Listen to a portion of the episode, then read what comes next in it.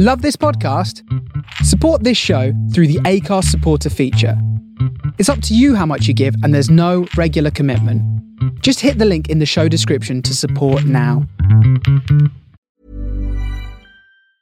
There's never been a faster or easier way to start your weight loss journey than with PlushCare.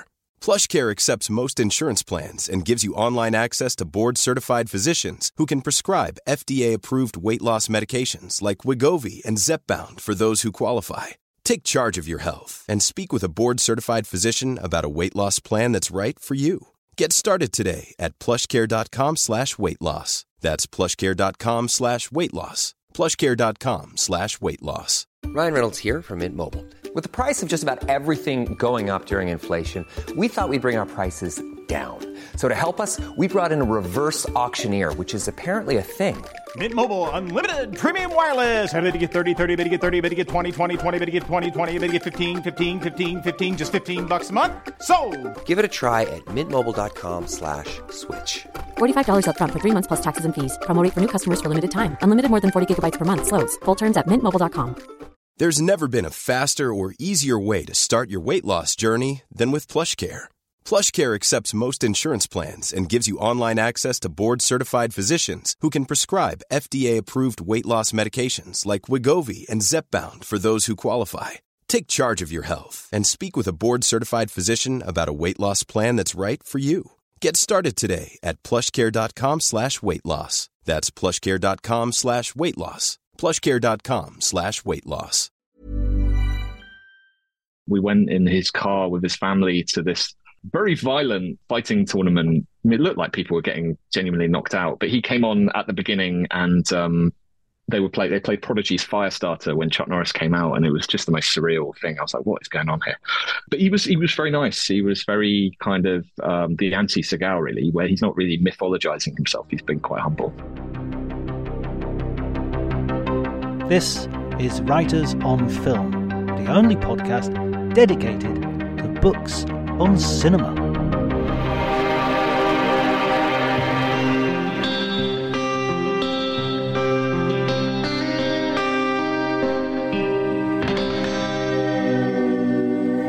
Hello everybody and welcome to Writers on Film. My name is John Bleasdale, I'm a writer and film critic, and today I'm going to be talking to Nick de Semlin. He is the author of Wild and Crazy Guys, and his latest book is The Last Action Heroes, which is a take on the 1980s phenomenon of the action movie superstar such as Arnold Schwarzenegger and Sylvester Stallone, among a cast of many others. Nick is the editor of Empire magazine, and he has written for publications such as Rolling Stone and Time Out. The conversation is brilliant and features much Steven Seagal chat, as you are about to learn. If you enjoy the episode, please remember to like, to subscribe if you don't already. Leaving a review is very useful. If you have a podcast yourself and you want me to come on and talk about films, I'm more than happy to. I'd love to spread the love around a little bit. Also, our sister podcast, Cinema Italia, is restarting or has already restarted, so please go over and give that a listen. It's an English language podcast celebrating a love of Italian cinema from Cabiria to the present day. So Cabiria to Sorrentino, if you like. There's also a podcast called Connery, which is a little bit different, but if you want to hunt it out, it's available on all podcast platforms. It's read by Kai Ross and written by me, and it is a speculative novel about a young man who takes Sean Connery a little bit too seriously and is entirely, to every detail, autobiographical. There's not a single detail there that isn't based on something that has happened to me in my life. If you listen to the first few episodes, you will understand how frightening that might be. But before you do any of that, please enjoy the conversation.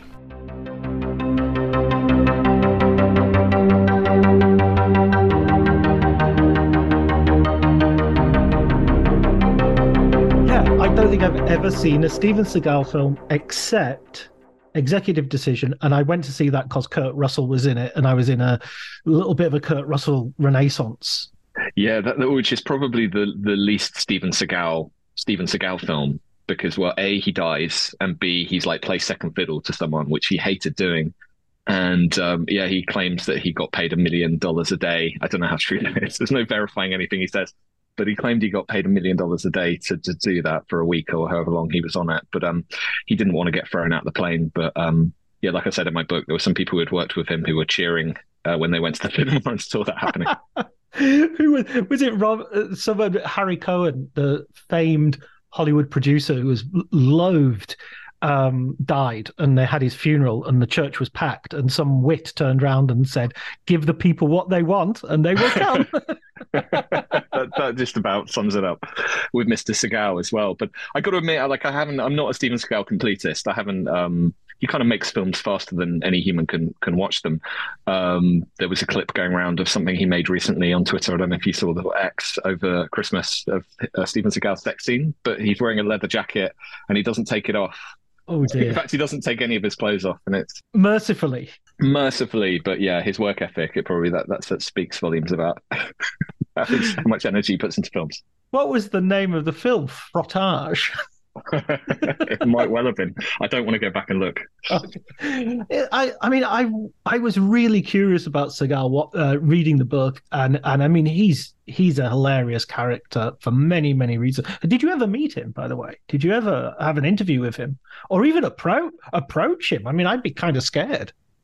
I thought best not to approach him for the book because I don't think he doesn't do a lot of press these days, and he lives in Russia, and I just thought it's opening a Pandora's box. I did do an hour interview on the phone with him for Empire, which is kind of where I drew a lot of the material that I used firsthand from him in the book. I've got my time zones wrong in classic fashion, and so I hadn't really finished my research, and I got a call from Steven Seagal while I was sitting in the office, and I remember like frantically scrambling to IMDb to pull up his list of film titles, and then realized it doesn't help because every film title is the same. They're all three words. They've all got the word kill in it. And so, yeah, I was kind of muddling through, but it was a very surreal conversation. At one point, he was kind of shit talking Van Damme, and he was claiming he could do every stunt that any human could do, all that kind of stuff you expect from him. And then at one point he started kind of rhapsodizing about the horror film The Hills Have Eyes, but not the original, the remake that no one sells. And he said he was really into that, but he didn't like the lighting. And I that note about him not liking the lighting of The Hills Have Eyes remake, that's stuck in my brain. Oh my word! I mean, there's some of these guys have this strange. I was at a press conference with Russell Crowe this summer, and he started halfway through the press conference, he started organizing where they should place the speakers in the future. Sort of like, you know what, guys, you should have the speaker. And it wasn't as if like, what a complete a-hole, but at the same time, what a complete a-hole. Yeah. Who's going to stop him? I guess that's an off-piste thing to do in a press conference.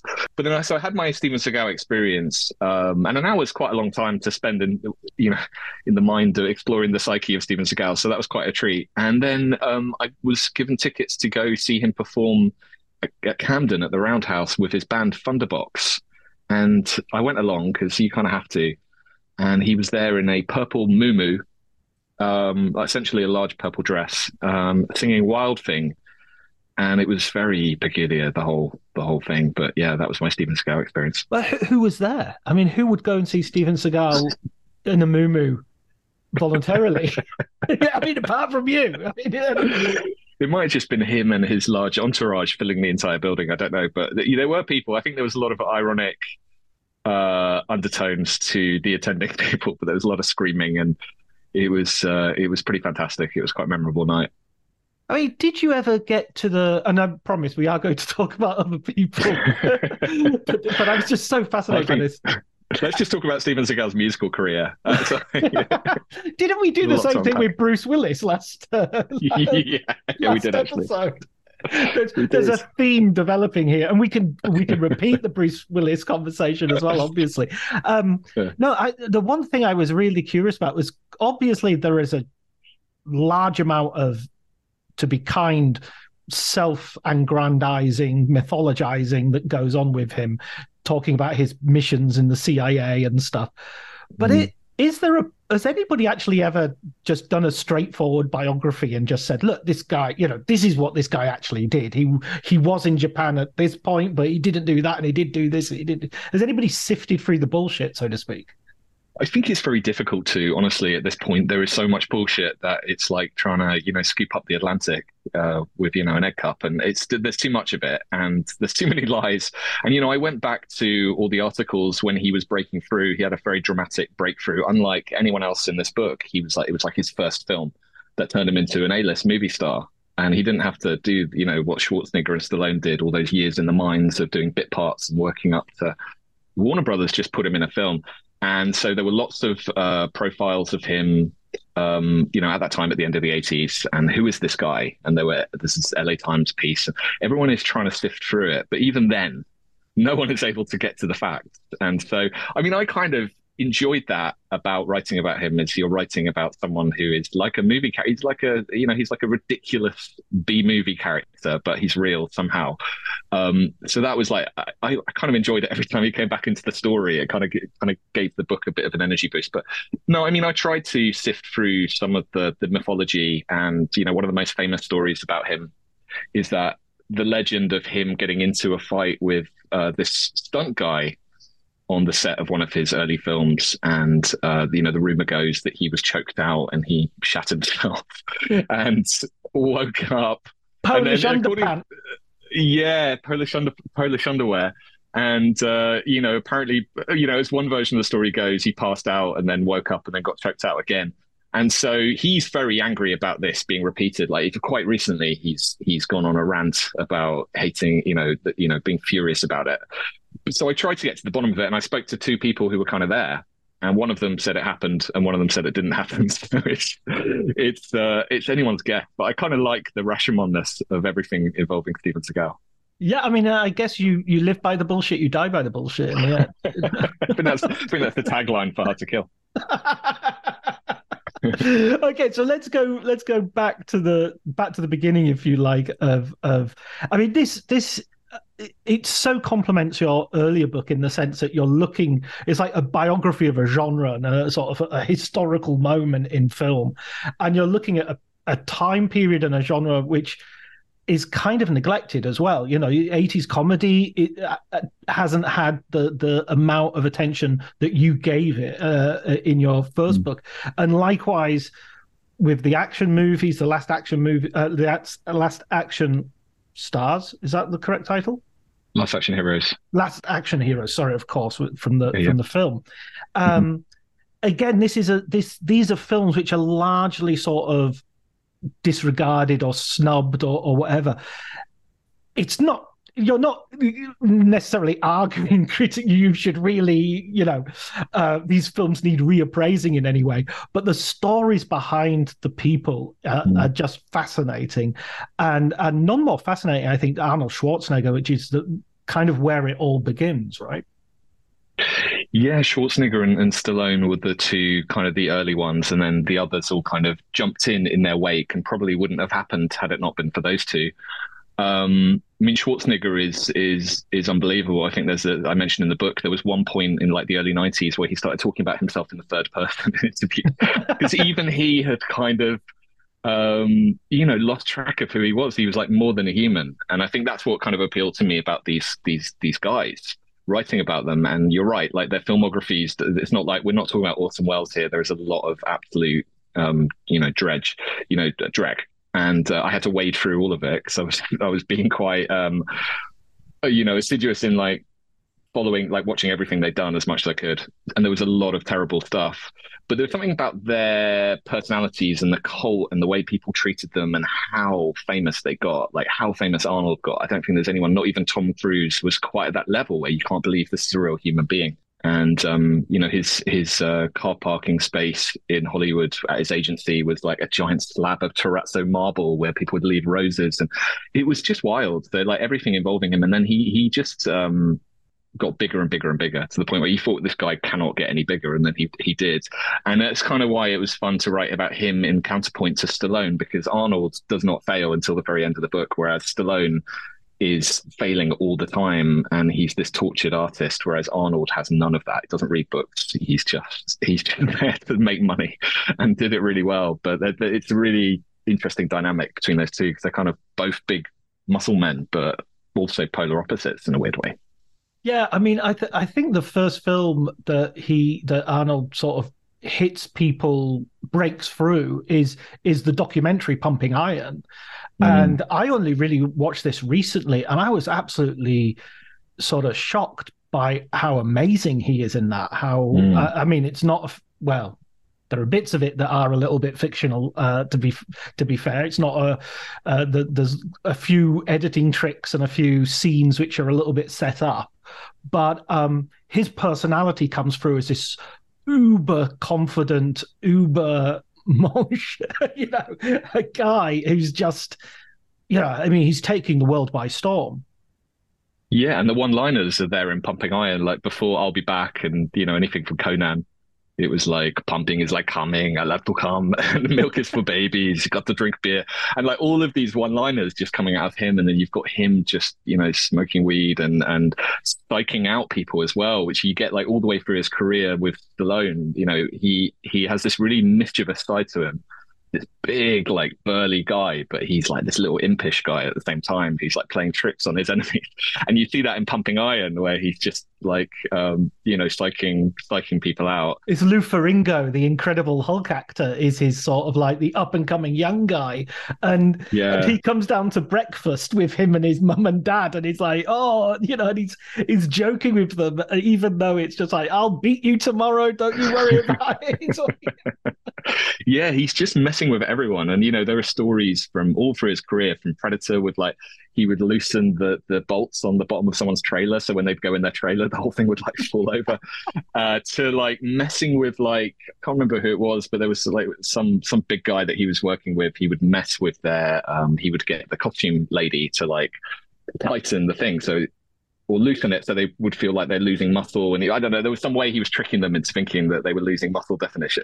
It's like quite like nefarious bits of mischief he was doing. But yeah, like right away, you're right, like Pumping Iron is the start of all that, for sure.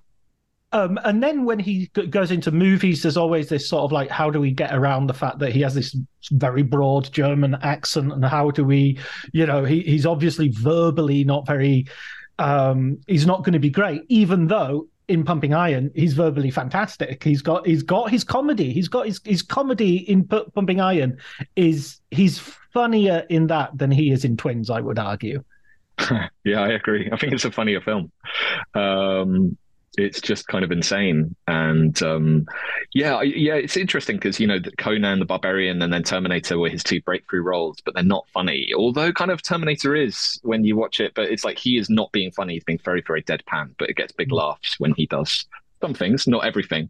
So I guess there's a bit of that personality shining through, but yeah, he's kind of effortlessly funny in a way. Again, with Sly, who was really funny in real life, actually. And one of the joys of writing this book was reading every interview Sly did, or watching every interview he did for like a few decades. And he is such a funny guy, so clever, and has a great turn of phrase. But yeah, whenever Sly tried to do a comedy, it flopped. Whereas Arnold's, there was something about it, just made people laugh. And I think it was because he's not trying. It's so obvious he's not trying. He's just, you know, it's like effortless.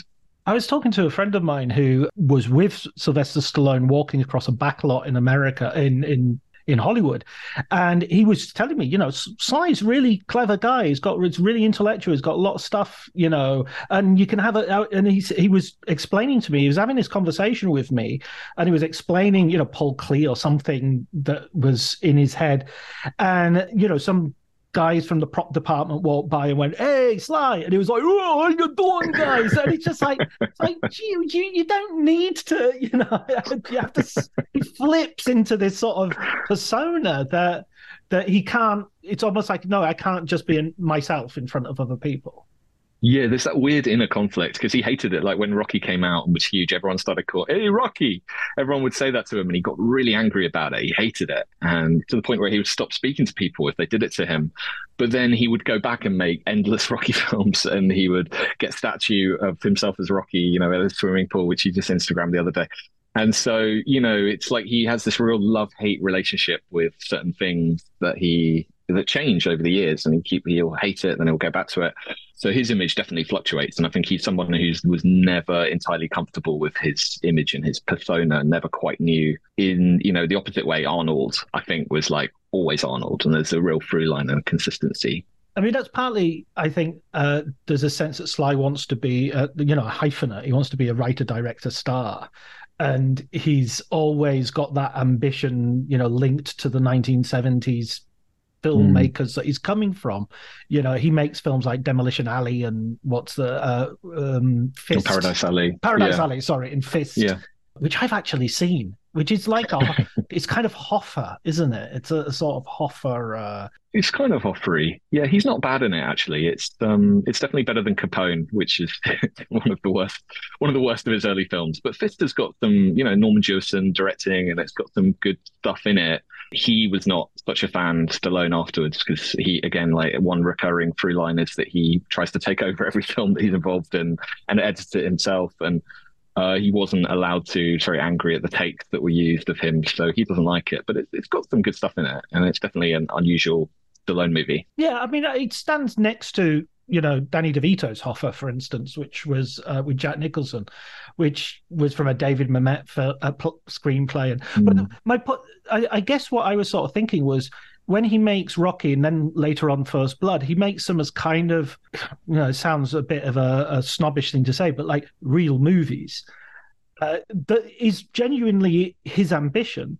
And then he kind of turns them into franchises himself. You know, he has these real characters, and then he turns them into cartoonish versions of themselves. Yeah, literally in the case of Rambo, who got his own cartoon series. Although Sly didn't do the voice, sadly, unlike, you know, the Jackie Chan adventures. There were lots of these guys got cartoons made of them. Chuck Norris as well. It's so weirdly weird. Inappropriate. So inappropriate. Yes. So inappropriate. Like, what child should be watching a Chuck Norris cartoon? But yeah, you're right. I mean, I over the summer I got to kind of host a screening of First Blood Part 2, the second Rambo film, and I watched the first one and that one kind of back to back to kind of prep for it. And it is just whiplash. It's like 180 degrees. It couldn't be more different. And the first one feels like a 70s movie. Like you said, it feels like a real authentic movie. It's got great dialogue. It's got really interesting character. Although Tarantino's not a fan. I can't remember who he said he would have cast instead of Stallone, but yeah, he's not a fan of the first Rambo film, which is interesting. But I think it's widely accepted, other than that it's a far superior film to the second one, which is just pure cartoon. Tarantino's been wrong about things. I mean, he's been known to have wild opinions, yeah. And I mean, his book, Cinema Speculation, which I enjoyed reading, it was a riot, but you can tell he's not got an editor. You can tell there's nobody pushing back and saying, you want to just check a few things here, and because there's are you sure you want to do that? Yeah, or just, you know, like consistency and stuff like that, and not repeating yourself. He's had a chapter on Paradise Alley, actually, funnily enough, which is very underwritten about, so I kind of appreciated that he did a chapter. I wasn't entirely clear why he loves that film so much. It's not one I love, but it was kind of a key early one, and yeah, Tarantino does a whole chapter on it, which I thought was interesting. So we've got Stallone and Schwarzenegger going head to head, and you sort of, you know, their rivalry goes all the way through the book. Really, it starts very early on and then heads off, and then you get like Chuck Norris and later Van Damme. But I mean, Chuck Norris is coming out of, I mean, that's what's interesting. There are certain characters here that are sort of in the background, but very influential. So like Bruce Lee is a ghost that haunts the banquet, so to speak. And I was kind of wondering, what if Bruce Lee hadn't died? You know, do you think he would have had an American career that would have, you know, continued and got bigger and bigger? I think so. I mean, it kind of alluded Jackie Chan, who, you know, I kind of chronicle, that's his kind of arc in the book, is him trying to break into Hollywood, and he was unsuccessful for quite a long time. I think Bruce Lee would have, I think there was such a cult around him, and those early films were so strong and so beloved, and they were already, you know, he had a big LA premiere for Enter the Dragon, which, you know, he died sadly just before, but I do think it would have been a very different landscape. And I think to an extent, quite a few of these guys were jumping into that void that, you know, when Bruce Lee died, there was that big gap left and people were looking to fill it. And I mean, that's literally how, you know, Jackie Chan was in one of those kind of knockoff movie. There were lots of knockoff movies, you know, something, The Dragon this, The Dragon that. So I think that definitely probably, you know, played a part in Jackie Chan's ascent. Yeah, I think he would have gone to America. I don't know what he would have made. I don't know which directors he would have worked with. But there's an argument that, you know, he made these perfect films and then, you know, passed away. And so it's kind of captured in amber, him at his absolute height. And would he have come to America and they wouldn't really have known what to do with him? That's possible. But yeah, he is, like you said, he's this kind of spectre hanging over things because he was so huge at that time in the kind of, you know, 60s, 70s. And Chuck Norris is sort of coming, you know, part of his kudos that he gets is that he worked with Bruce Lee, and so he has his own martial arts schools, and he also takes a while to sort of actually come into any sort of prominence. Yeah, well, he couldn't act, which, I mean, you could argue that, like, I think he was quite open about it as well. It's interesting. I was tap dancing around that. No, I mean, he kind of admits it, I think, you know, and, you know, his best friend, Bob Wall, who was very good value that I talked to, was the same. He said he didn't think he had a chance of making it. But he was kind of the joke. He kind of remained a joke, to be honest, to a lot of people. But... It's interesting that when he started, he was credible in a way that, you know, he could really kill you with any limb, unlike Bruce Willis or, you know, a few of these guys. Chuck Norris was actually lethal. He was a black belt. He was really, really, like, formidable. Bruce Lee really respected him. So he started out from a point of actually being very credible. And then I think the movies he made was so kind of trashy. Fun. Like, I actually... when it came time to put on a Chuck Norris, you know, canon film, they're quite fun. They're so ridiculous. They're not good films, but there's something quite charming about him. I think his screen persona, it's just, he's so wooden and kind of likable. But yeah, he you know, he was in a film, he fought Bruce Lee on screen, and that gave him a big boost. But yeah, there were all these other things going on. There was a big karate boom happening around the world, but especially in America, people were getting really into karate, and that was like being shoehorned into everything. And so it was like the right place at the right time. And he just kind of magically became this pretty sizable star without any of his films really like making huge amounts of money, but he was quite reliable. He did well enough that, and then obviously has become this kind of cult folk hero of, you know, internet memes and everything. And, Chuck Norris, you know, he runs so much until the running machine gets tired, you know. And you have a whole list of these, which is amazing. That, I mean, he's become a joke without being the butt end of the joke. He seems to win all the jokes. Yeah, and he's kind of rolls with it. He's a very, you know, I had a surreal experience flying to Austin, Texas and spending like a weekend with him. There were like a couple of US Marshals with him, and it wasn't clear whether they were guarding him or whether he was guarding them. But he, yeah, and it was surreal. I kind of interviewed him. It's the only time I've ever been asked to pray before an interview. That's never happened before or since, but he said, let's pray. Then we did a career interview, and then we went in his car with his family to this very violent fighting tournament. I mean, it looked like people were getting genuinely knocked out, but he came on at the beginning, and they played Prodigy's Firestarter when Chuck Norris came out, and it was just the most surreal thing. I was like, what is going on here? But he was very nice. He was very kind of the anti-Seagal, really, where he's not really mythologizing himself. He's been quite humble. That it comes across time and time again in the book, where, you know, there's a story that you tell, which I think is amazing, of him going into a bar and sitting down and somebody coming in and sort of saying, "That's my stool, asshole, get out." And the bar's empty, so there's no, you know, and he just goes, "Oh, okay," and lets him have it. Yeah. And then, yeah, he's very much the Ned Flanders of this group of like action stars. But yeah, then the guy realizes who he is and comes over, and he's like, and then, yeah. And then I think the story ends with Chuck Norris inviting him to have a drink with them. And it's just, you know, it's like whatever the opposite of a bar fight is, it's like he's tidying up the bar. Yeah.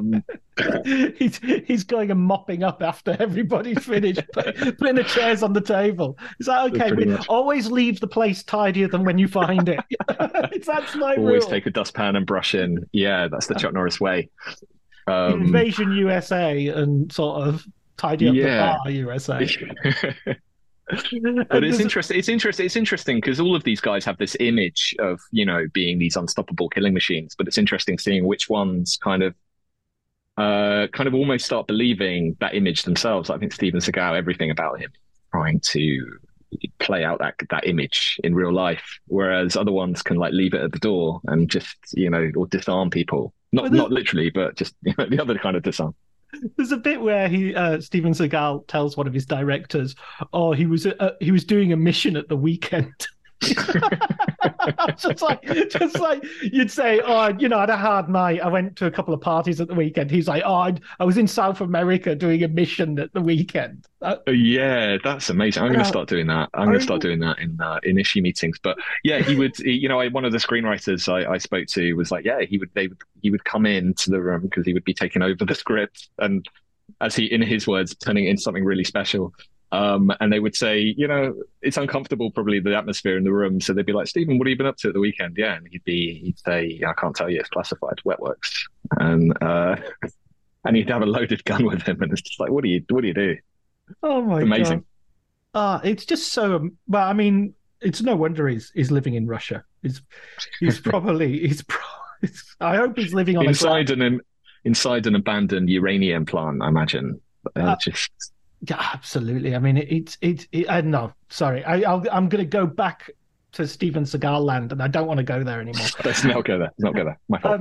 Let's talk about another character who I think, in some ways, is sort of like another of those sort of Chuck Norris sort of characters, where he's not really as tough as his screen persona suggests, which is Jean-Claude Van Damme, who is kind of, again, you use that phrase, disarming. He's sort of so funny and honest and straightforward, and he's I mean, when he talks about having a mini affair with Kylie Minogue, he's also very, very, very, very funny. I'm assuming there's a double meaning there. Yeah, he said that to me actually when I interviewed him again for Empire. Like, we did this hour. It was the same month actually. I did an hour with Lundgren, an hour with Seagal, an hour with Van Damme, and then I did the Chuck Norris thing in short succession. So that was quite a beefy kind of month. But yeah, I like, an hour with Van Damme is just delightful but confusing. You need to have a lie down afterwards because. But yeah, the Kylie Minogue thing he just casually said, and I didn't realize that was like a big news thing, but it kind of blew up into like a big thing online, and I think Carly even made a statement. But he just casually, he's so honest. Like, he will say anything that's on his mind. There is literally no diplomacy. There's something I love. A detail I love is that he was criticizing Bloodsport while he was promoting Bloodsport. He was saying, "Oh yeah, he said we could have made a much better film for that money, and you know the lighting's not good at all." But he, there's something, and you're right, like. What is his kind of lethal skill? It's really just doing the splits and doing high kicks. And in the real world, that's probably not how you would kind of handle yourself in a fight. That probably wouldn't work out that well for you. If you're doing the splits in a car park, you're probably like... Having sexy buns, that's his other superpower. Well, yeah, he does the splits, then he sort of bares his bottom and wiggles. But, you know, he was just so sort of charming and different to anyone else. So... I think, you know, I'm a big fan of his kind of early Hollywood films, Hard Target and Time Cop. I mean, Time Cop, what a title! Yeah, Sudden Death, where he's in an ice rink. It's Die Hard in an ice rink, and everything about what he does is just a bit naff. Like, there's nothing cool. Like, you know, Die Hard is just cool, but then you sort of take it 20 degrees, and it's him with a mullet doing the splits in an ice rink and or whatever, you know. I've amalgamated some of his films, but there's a certain sort of naffness to him, but it's quite delightful, and yeah. I've got quite a lot of time for him. It's like Die Hard, but in an IKEA. Now's the time to save 30% on wedding jewelry, only on BlueNile.com. Make sure your wedding ring is the one with your pick of diamond and lab-grown diamond bands, all hand-finished and graded for excellence. Or surprise her with something blue she'll love for life, like a stunning pair of sapphire earrings. Blue Nile's jewelry experts are available 24/7 to help, from fit questions to style advice. Right now, get up to 30% off at BlueNile.com. BlueNile.com. Hiring for your small business? If you're not looking for professionals on LinkedIn, you're looking in the wrong place. That's like looking for your car keys in a fish tank. LinkedIn helps you hire professionals you can't find anywhere else, even those who aren't actively searching for a new job but might be open to the perfect role. In a given month, over 70% of LinkedIn users don't even visit other leading job sites. So start looking in the right place. With LinkedIn, you can hire professionals like a professional. Post your free job on linkedin.com/spoken today. They'll make that. Now you've said it, they're going to make it. Yeah, the ball pit scene. In a Weatherspoons. It could happen. I would pay to see the Weatherspoons blow up. That would be good. The giant Jenga scene. I'm stopping now because I've already wasted way too many good ideas. Write them down. I'm writing them down right as we speak. Van Damme. So we get Van Damme and we get his sort of, I mean, at this point, you are sort of getting people who are making reasonably successful movies. They're bringing in a profit and everything. And they're definitely feeding an appetite, but they are sort of the second league of the big boys. And the last one I wanted to mention that you feature in the book. Oh no, there's two more we need to talk about, but the last one of this ilk is Dolph Lundgren, who bursts into fame, as Rocky IV's nemesis, Ivan Drago. What was he like to interview? Because this guy can speak like 5 languages. He's like an astrophysicist, and he's just got so much going for him. Very, very smart guy. Yeah, I mean, he was on course to be like a chemical engineer, I think. And he's a kind of Mensa genius IQ level. I've interviewed him a few times. He's just completely delightful, completely normal. I got to say, out of this group, probably like the most well-adjusted in terms of you can just have a normal conversation. Like, you can't really have that with any of the others, but that's fine. That's kind of not what you want. But Dolph is, and very kind of philosophical. And I kind of wanted to include him in the book because you wanted to show a whole ecosystem of people. And it doesn't always work. Like, you know, he became instantly famous from doing Rocky IV. Like, you know, he goes into the premiere and he's not famous, and he comes out and he is famous, and his whole life changed. But then it just didn't work out. Like, he couldn't hang on to it until kind of quite recently with The Expendables. He came back, but he was doing direct-to-DVD stuff for quite a long time. But yeah, he's very, very pleasant. And, I love the story about him and Van Damme faking a fight in Cannes for Universal Soldier. And of course it was Van Damme's idea. And of course they pretended they were in a feud, but then Van Damme went on a talk show like a day later and just told the whole world that it was fake because he couldn't help himself. But, yeah, I mean, again, like, I don't think Dolph was very lucky with his films. I think a lot of them are pretty bad, but a likable guy.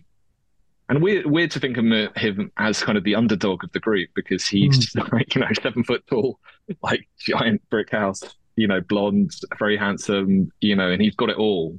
But it's interesting why, Van Damme was bigger than him, for instance. Van Damme's a bit smaller, shorter, doesn't have the bulk. So why does one become an action hero and one does, but then falters? It's kind of interesting. Well, that brings us on to sort of a figure who seems to be a transitional figure, which is Bruce Willis, who is not the huge, you say right at the get-go, he doesn't want to do Die Hard. He's a comedy actor. He's known for his smirks rather than his biceps. He's not going to spend much time in the gym bulking up. And people, people think it's not going to work. The studio don't think it's going to work. The audience snicker at the trailer. And yet his success is kind of like the beginning of the end for the big muscle, the muscles from Brussels and the muscles from everywhere else. Yeah, exactly. I think, it's it was when things started to change and, at a certain point it had to because they were getting bigger and bigger. The explosions were getting bigger. The kill counts were getting bigger. So as you go through the 80s, it's just you're going from Commando to Rambo 2 to, it's like at a certain point it has to scale down a bit. And I think people are getting tired of just the bigness of these spectacles, and it gets numbing. By the time you get to Rambo 3, it's just exhausting. You know, it's just him going around just murdering like 1,000 Russian soldiers. And yeah, people wanted something different. And then when Die Hard came along in 88, it was small, it was confined. It had a guy who was, you know, could actually go through an air vent rather than just getting stuck in it. Like, I can't imagine Arnold doing that scene. They would have needed a team of people like greasing him up to get him out of there. But yeah, it was just everything about him was different, which is why it succeeded, but also why it was considered risky and why people were at Fox were terrified of it. And, you know, taking his face off the poster.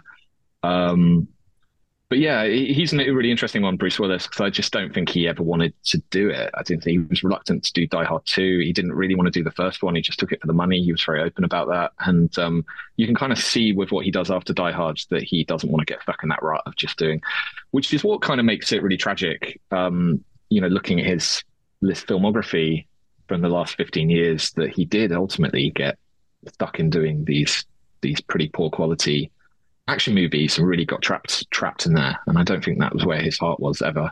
Yeah, I was sort of thinking, I mean, he does a Vietnam drama, which is sort of going back to a sort of John Voight-esque, you know, real, you know, the sort of film you would expect to be made by in the early 80s, really. But then he also does like Alan Rudolph films. He does a version of Breakfast of Champions, and he does 12 Monkeys is a real step out. And then you know, yeah, I mean, it's not like he's. I don't feel that there's a Bruce Willis persona as such in terms of those action films to quite the same extent. Or is that, you know, I mean, Last Man Standing isn't John McClane in the 1930s. It's just, it's a different character. Yeah. It's a different, you know.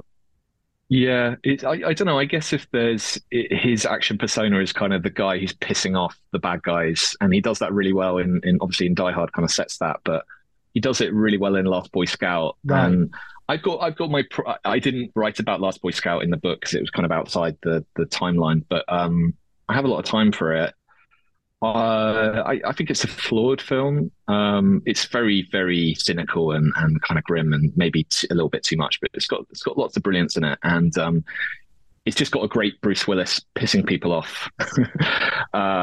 Like so many great little moments and little scenes. I think that's the film after the original Die Hard that kind of utilized his persona the best. But I guess that would be it. You know, Arnold is just this one-man army, and Willis is the guy who doesn't want to be there, and he's pissed off about it.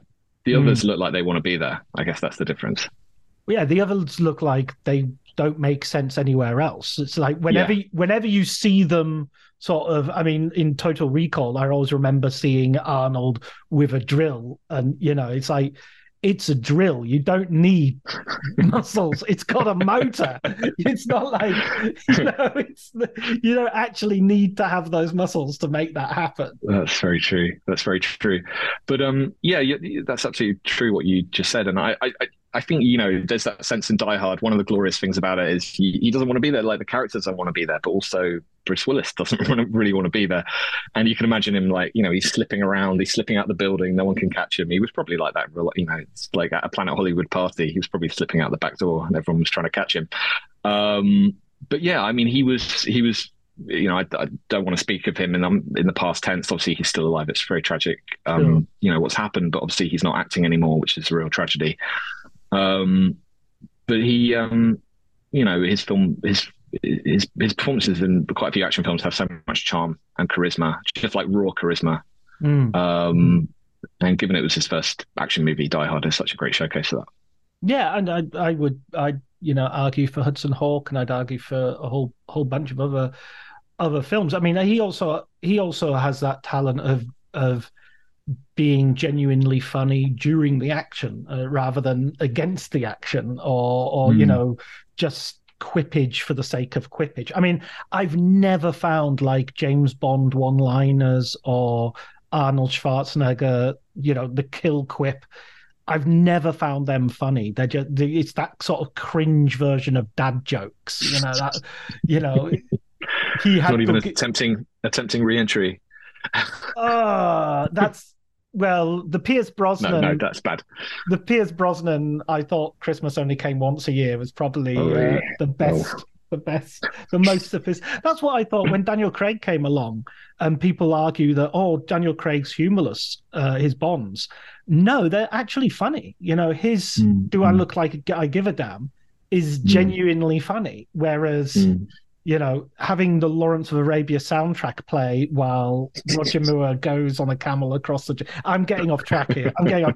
Talking about someone who is genuinely funny, Jackie Chan. This is, this is a character who is an actor who is, as you've already said, trying to break into Hollywood, but kind of doesn't need to because he's got the rest of the world at his feet. Yeah, well, the kind of the interesting kind of sting in the tail of him breaking into Hollywood is he finally does with the Rush Hour films and et cetera, and Rumble in the Bronx. But when he gets there, he realizes that he doesn't really want to be there after all because it's not the way he wants to work. It's not how he makes films. He's not allowed to do what he does best. But yeah, with Jackie Chan, the comedy is so baked into the action. It's the whole persona is funny, intrinsically funny. And, part of that is to do with Bruce Lee. Like we were talking about Bruce Lee and that void that was left behind, but he, I think very consciously was like, I'm going to do something different to Bruce Lee. And he's very serious and solemn. And I'm going to be the opposite. I'm going to be the clown.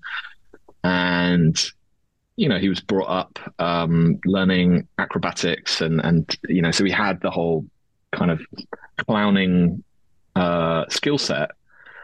But yeah, it's just intrinsically funny. Every Jackie Chan film is funny. They've all got brilliant.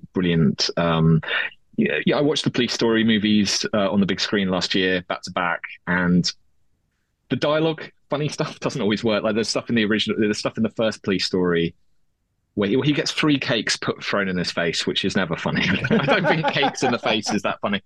But there's slapstick involving his girlfriend and, you know, it's not that good.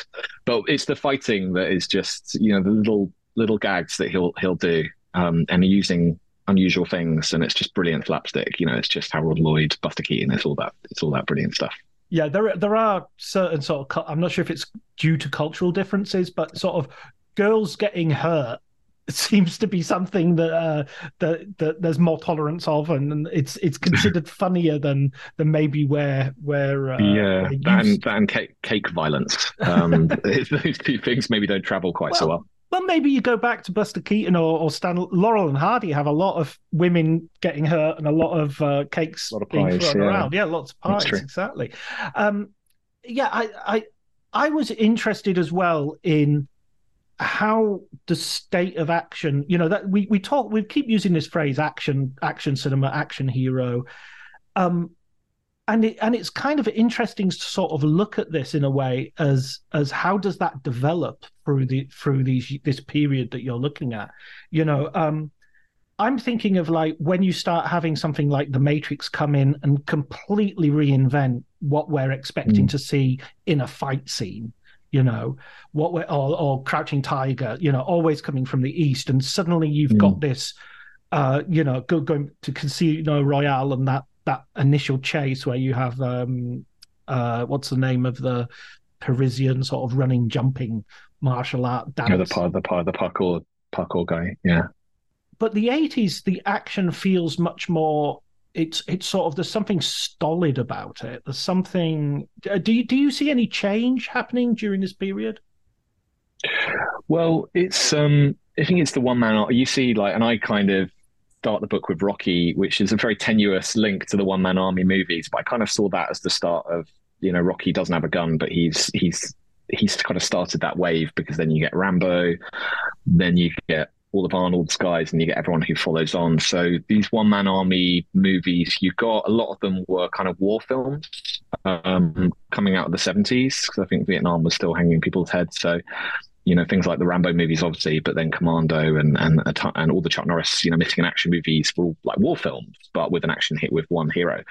And then I think that started getting stale, and then Die Hard triggers this new thing, which is all about the concept and the setting and it's got to be in an interesting setting. You've got to have a great bad guy, which you really hadn't had until then in the 80s. It was, you know, you had Steven Berkoff doing his thing in Rambo.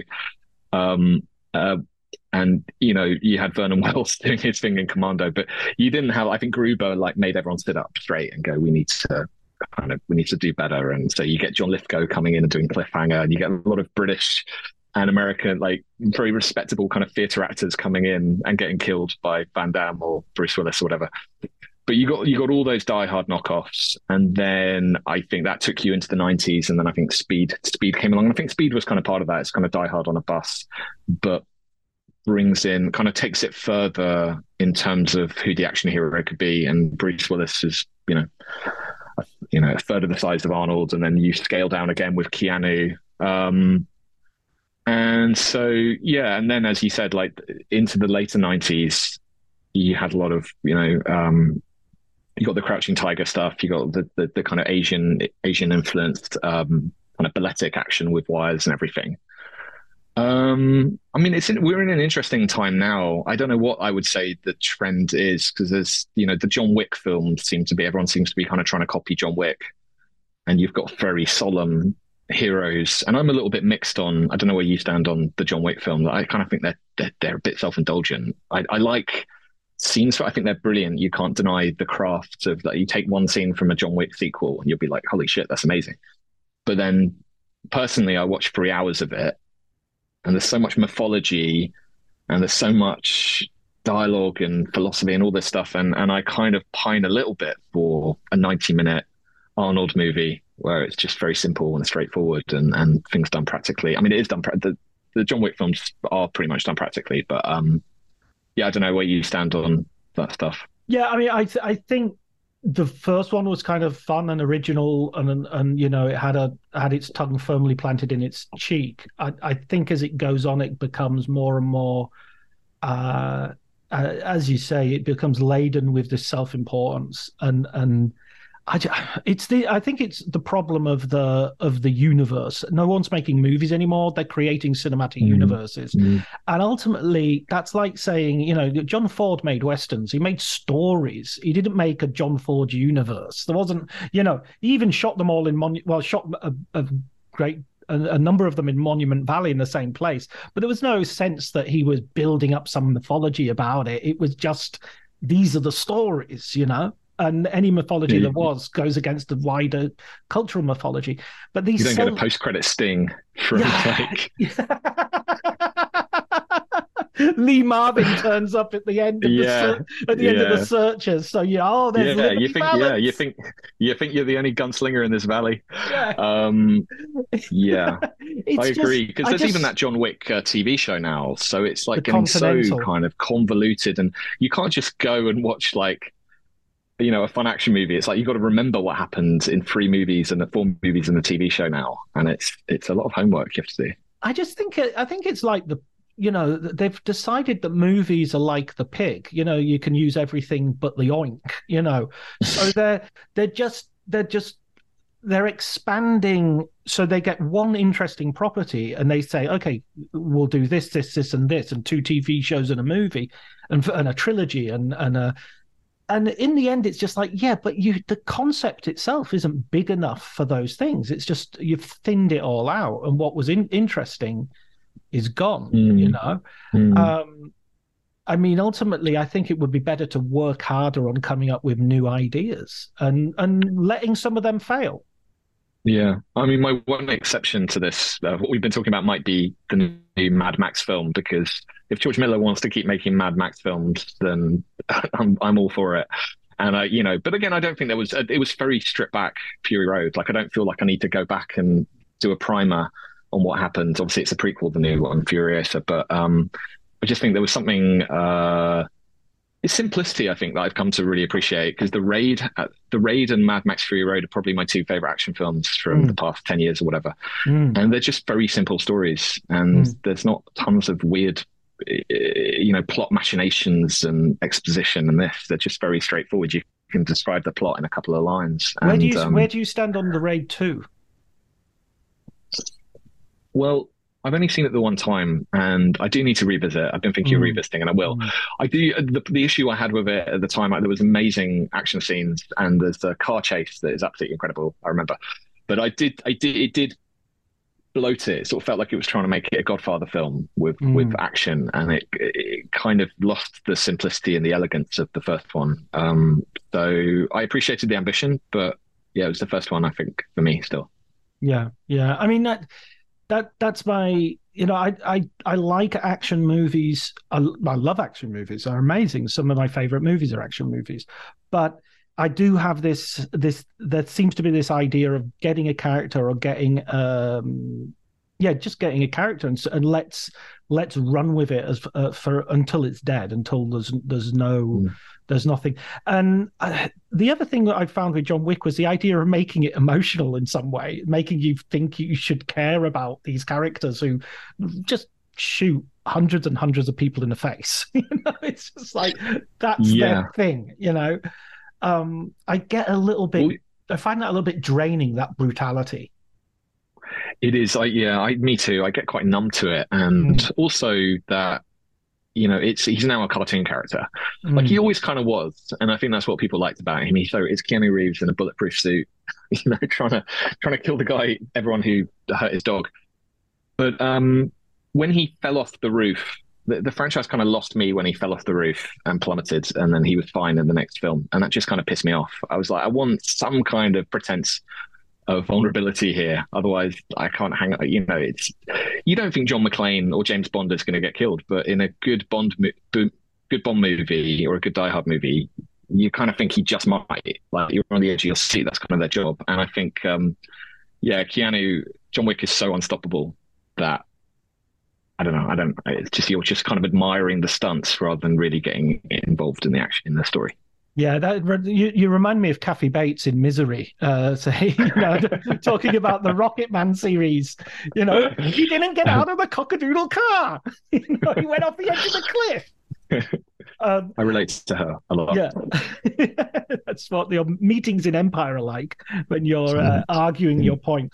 I think this is an interesting place for us. Actually, interesting that you mentioned the possibility of James Bond dying, because that's another sort of action movie franchise that runs all the way through the 1980s and is is another sort of strand of what action movies can do.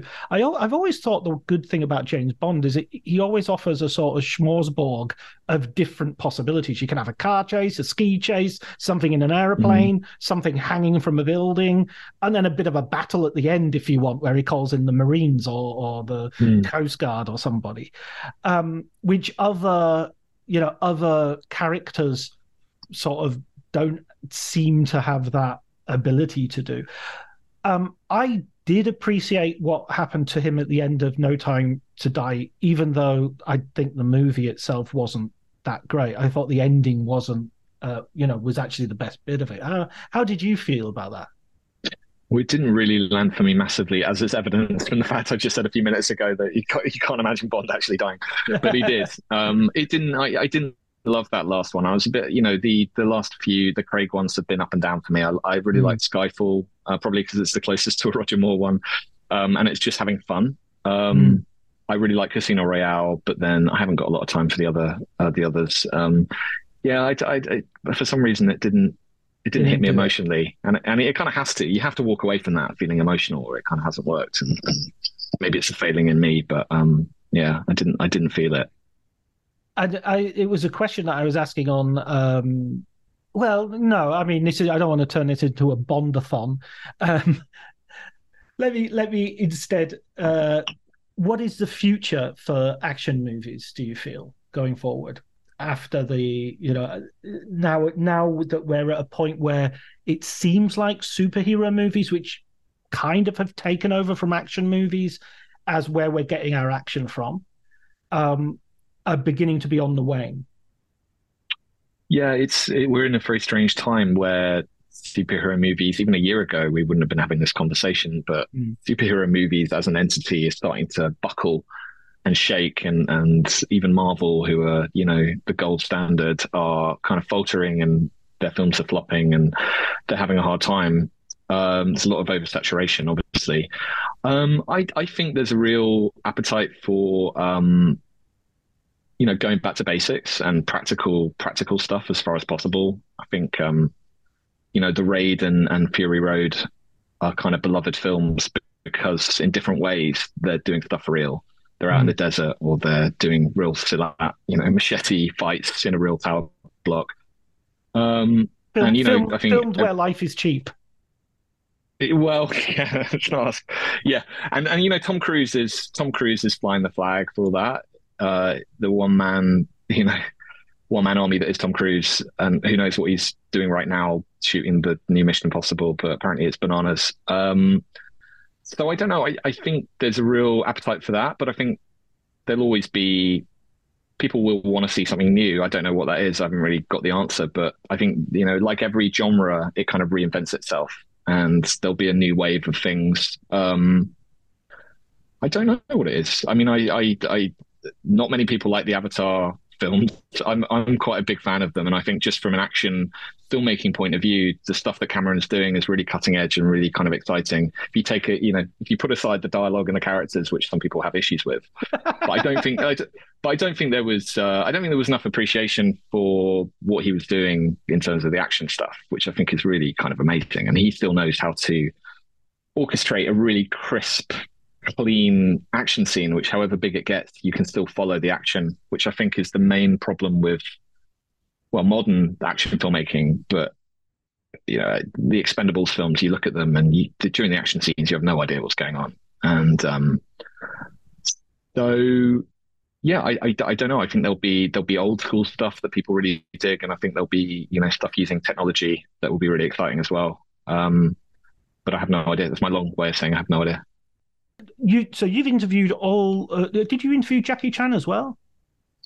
I did. I got to go to Shanghai and spend 2 days with Jackie Chan, which were very surreal.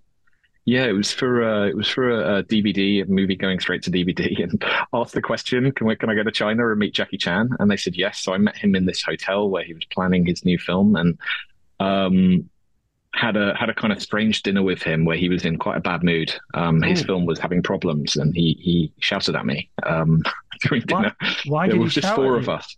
I was trying to make small talk, and it wasn't very good. It wasn't very good small talk, but he told me to shut up, and it was quite intense being told to shut up by a man who you've seen kill 1,000 people on screen. He's also got a reputation of being a nice guy. But then the next day we probably hung out, and he drove me around Shanghai in his car. And he was had Lionel Richie on. He was singing along. We went to watch him record some music. We had dinner again.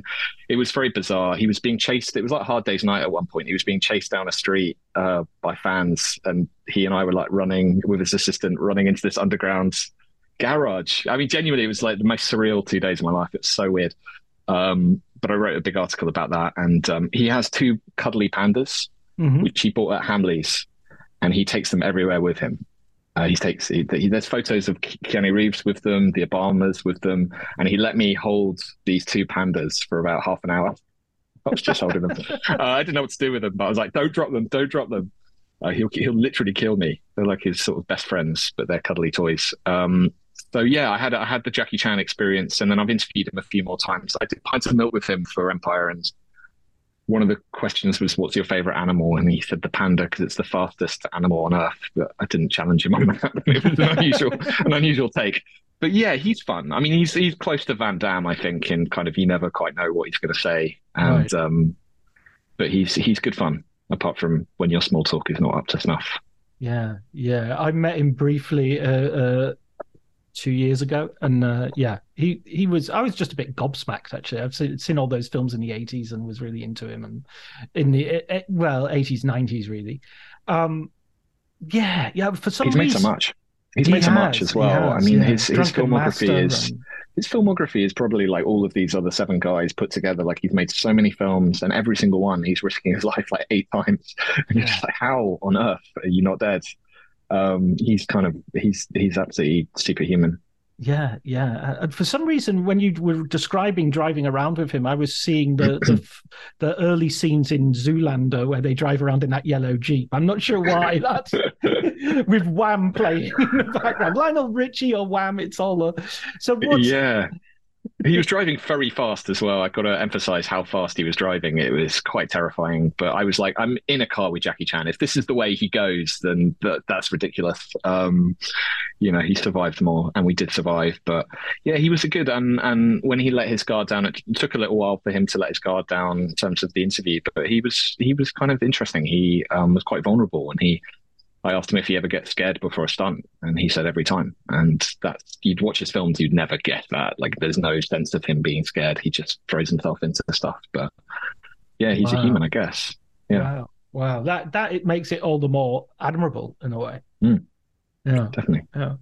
So, what are you working on next, Nick? I'm working on sleeping. I'm working on just having my day job. I haven't got another book planned. Right. I've got a few very loose ideas, but I've just written some extra content for the paperback, which is out in the summer, and I've written a bunch of stuff for that. But no, beyond that, it's just the day job. It's just Empire, and interesting times to be doing a film magazine. But we kind of got through the strikes, and yeah, just trying to do as good job as we can this year. Yeah, hopefully into some blue water in 2024, and many, as in cinema as elsewhere. Thanks so much, Nick, for coming and talking to me. I loved the book. As you know, I'm a huge fan of the first book, but. I it's weird. I think this book is actually funnier than the book about the comedians. That's not to say that the book about the comedians needs to be necessarily funny. It has its own. It's fascinating in its own way. But this was full of so many stories where I was crying with laughter at times. Well, they're kind of accidentally funny, these guys. Yeah. They're not trying to be, which kind of makes it. Yeah. But thank you very, very much.